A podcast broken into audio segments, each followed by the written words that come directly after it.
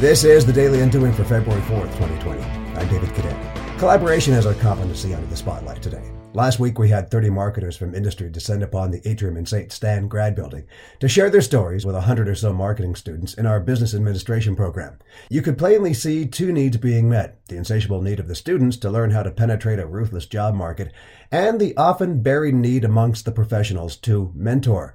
The event happened late in the afternoon. Most had come directly from work, having put in a full day, and yet, gladly, willingly, one might say zealously, poured out their brains and hearts. Why? They had a need being fulfilled also. This is to take nothing away from their genuine generosity, but not so obvious and yet worth mentioning is a need we all have to share.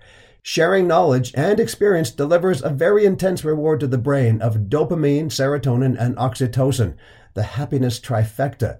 The world needs mentors. Mentors need the world. So mentor someone today from the Daily Undoing.